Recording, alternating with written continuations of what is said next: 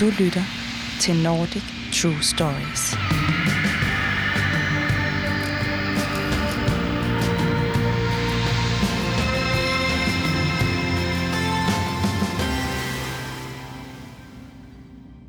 Jeg kan, når jeg har besluttet at vil bo i Danmark, årsagen var, at jeg følte, at Danmark var en meget åben samfund, meget tilgængelig, og der var ikke noget pres på folkene, og, og meget frihed. Prøv at forestille dig, at du kommer hjem fra en lang arbejdsdag.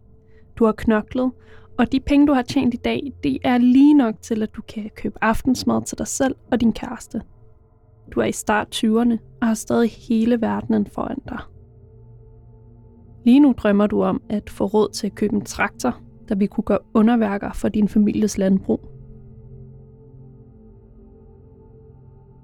Om aftenen sidder du ved spisebordet og drikker en kop aftenkaffe, imens du læser avisen. Og der ser du en lille annonce. I et lille nordisk land, der hedder Danmark, har de hårdt brug for din arbejdskraft.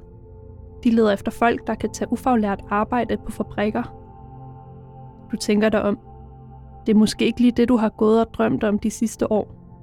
Men lønnen er god, og med få måneders arbejde vil du hurtigt kunne spare op til en traktor. Der går ikke længe, før du finder dig selv stige ud på hovedbanegården i København. Alt er anderledes. Har dufter anderledes. Menneskerne ser anderledes ud. Lydene er sære, og alle har noget andet tøj på, og når de taler, så kan du slet ikke forstå, hvad de siger. Fra din øjenkrog kan du se, at nogle personer omkring dig observerer dig. De er nysgerrige, men også meget tilbageholdende. Kan se, at de undrer sig, hvor du kommer fra.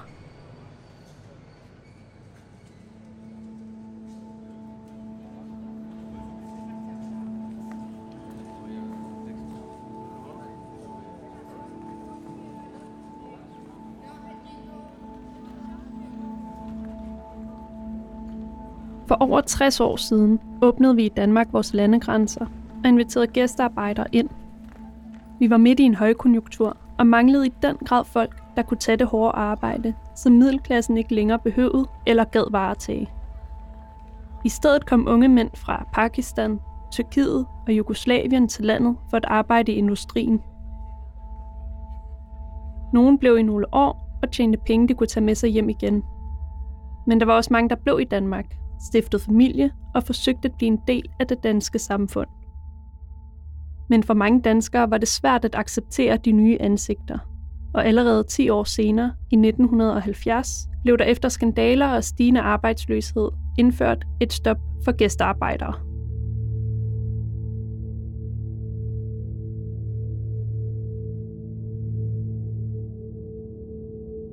I dag bliver indvandrerstoppet i 70 markeret i Furesø Kulturcenter. Stifterne af Immigrantmuseet har besluttet sig for at hylde de sidste arbejdere, der kom til Danmark. Og gennem et indholdsrigt program takke dem for alt det, de har givet det danske samfund. Vi er omkring 100 fremmødte, har et virvar af generationer, livlige samtaler på forskellige sprog, og små snacks og kager bliver serveret bag os i lokalet på et institutionsbord, der nu er buffet. På bordene ligger pjæser om gæstearbejdernes historie. Ud af de over 100.000 gæstearbejdere, der kom til Danmark i løbet af 60'erne og start 70'erne, virker 100 mennesker som en meget lille forsamling. Forklaringen findes nok i, at dem, der kom i sin tid, er et sted mellem 70 og 80 år gamle i dag.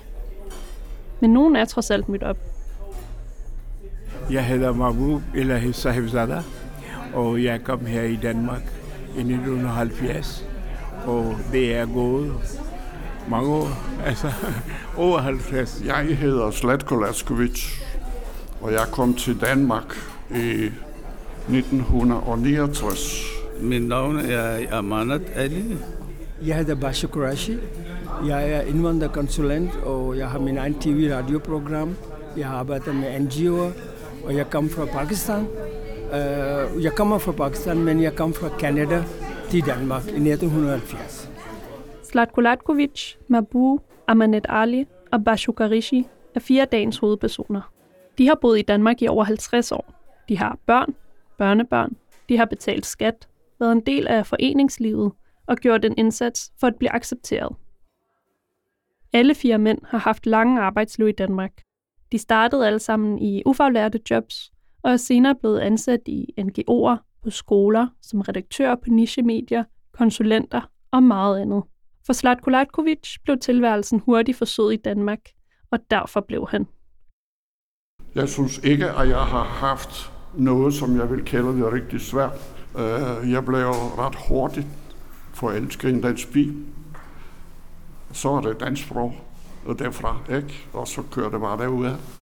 De fire hovedpersoner er enige i, at den familie, de har fået her i Danmark, og de chancer, de har kunne give dem, fordi at de selv blev i Danmark, er det største, de nogensinde har kunne opnå. Det var mine børn og mine barnebarn. Det var deres uddannelse, og de alle sammen har fået en højere uddannelse her i Danmark. Især uddannelserne, som deres børnebørn er i gang med, og de stillinger, som deres børn har fået, er noget, de er særligt stolte af. Dagens vært, der får os flydende gennem eftermiddagens fyldte fejringsprogram, er Erkan Østen. Han er selv barnebarn af en tidligere gæstearbejder, og har nu en anerkendt stilling som journalist og nyhedsoplæser i Danmarks Radio. Man kan mærke hans erfaring, når han galant får os fra digterblæsninger til livshistorier, klapsalver, hilsner fra politikere og andre vigtige personer, og tilbage til sine egne oplevelser med at føle sig fremmed i sit eget land. Hans bedste forældre kom til Danmark fra Tyrkiet i tidernes morgen for at spare op til en traktor. At min bedstefar havde planlagt, at han skulle få en søn, som fik en søn, som skulle stå her i dag. Det synes jeg er lidt tankevækkende nogle gange. Ikke? Det begyndte jo egentlig med, at de skulle spare sammen til en traktor eller en vejetærsker. Og alt det der kom jo i hus og, og så videre, men så endte det jo sådan set med, at de blev her. Jeg har spurgt mig selv også i virkeligheden, og især i forbindelse med, da jeg blev USA-korrespondent, øh, og sad i USA, og jeg tænkte, nu flytter jeg land, men, men et eller andet sted, jeg kunne sproget, jeg boede et fedt sted, der mindede om Hellerup, øh, vi havde en dejlig bil, øh, børnene kunne sproget, alting.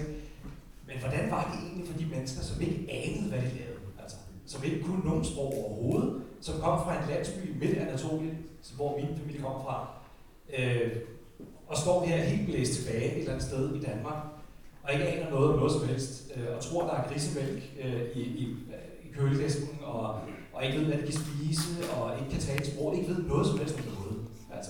Som det var for de fleste. Ikke? Øh, jeg er ikke sikker på, at jeg selv kunne have klaret det. Så et eller andet sted er det rimelig imponerende. Erkan fortæller senere, at han nogle gange stadig bliver spurgt om, hvor han sådan rigtig kommer fra, selvom han er født og opvokset i Hvidovre, og hans forældre stadig kan huske, da kongen døde i 72.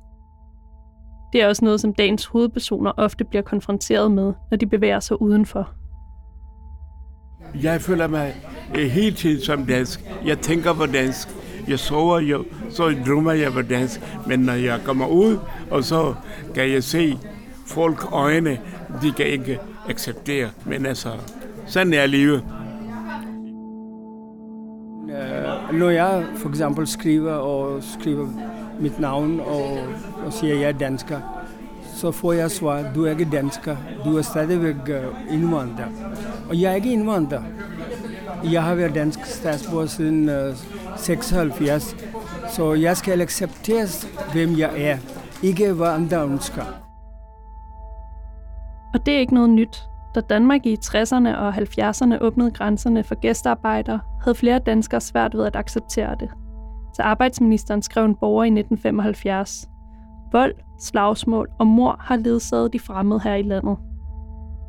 Og i Fremmedarbejderbladet i 1973 kunne man læse, at det var en almindelig holdning blandt danskere, at tyrkerne, der også dækkede over jugoslaver og pakistanere, svinede, støjede, småstjal og rendte efter piger –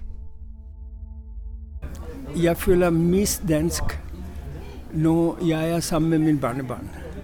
Fordi uh, de spørger ikke mig, hvor jeg kommer fra. Jeg er øh, øh, uh, uh, farfra.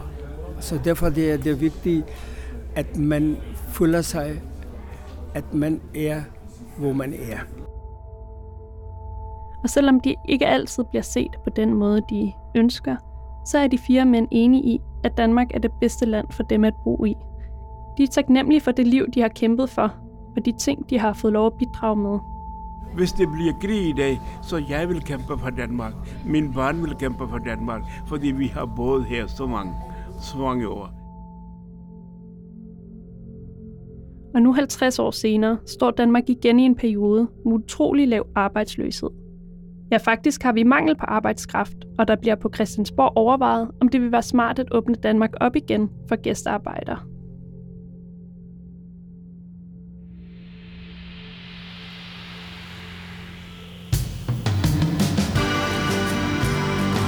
Nordic True Stories er skabt af Nordic Podcast Academy, et samarbejde mellem Lydens By Struer, Danmarks Medie- og Journalisthøjskole, Soundhop Danmark og Rakkerpark Productions.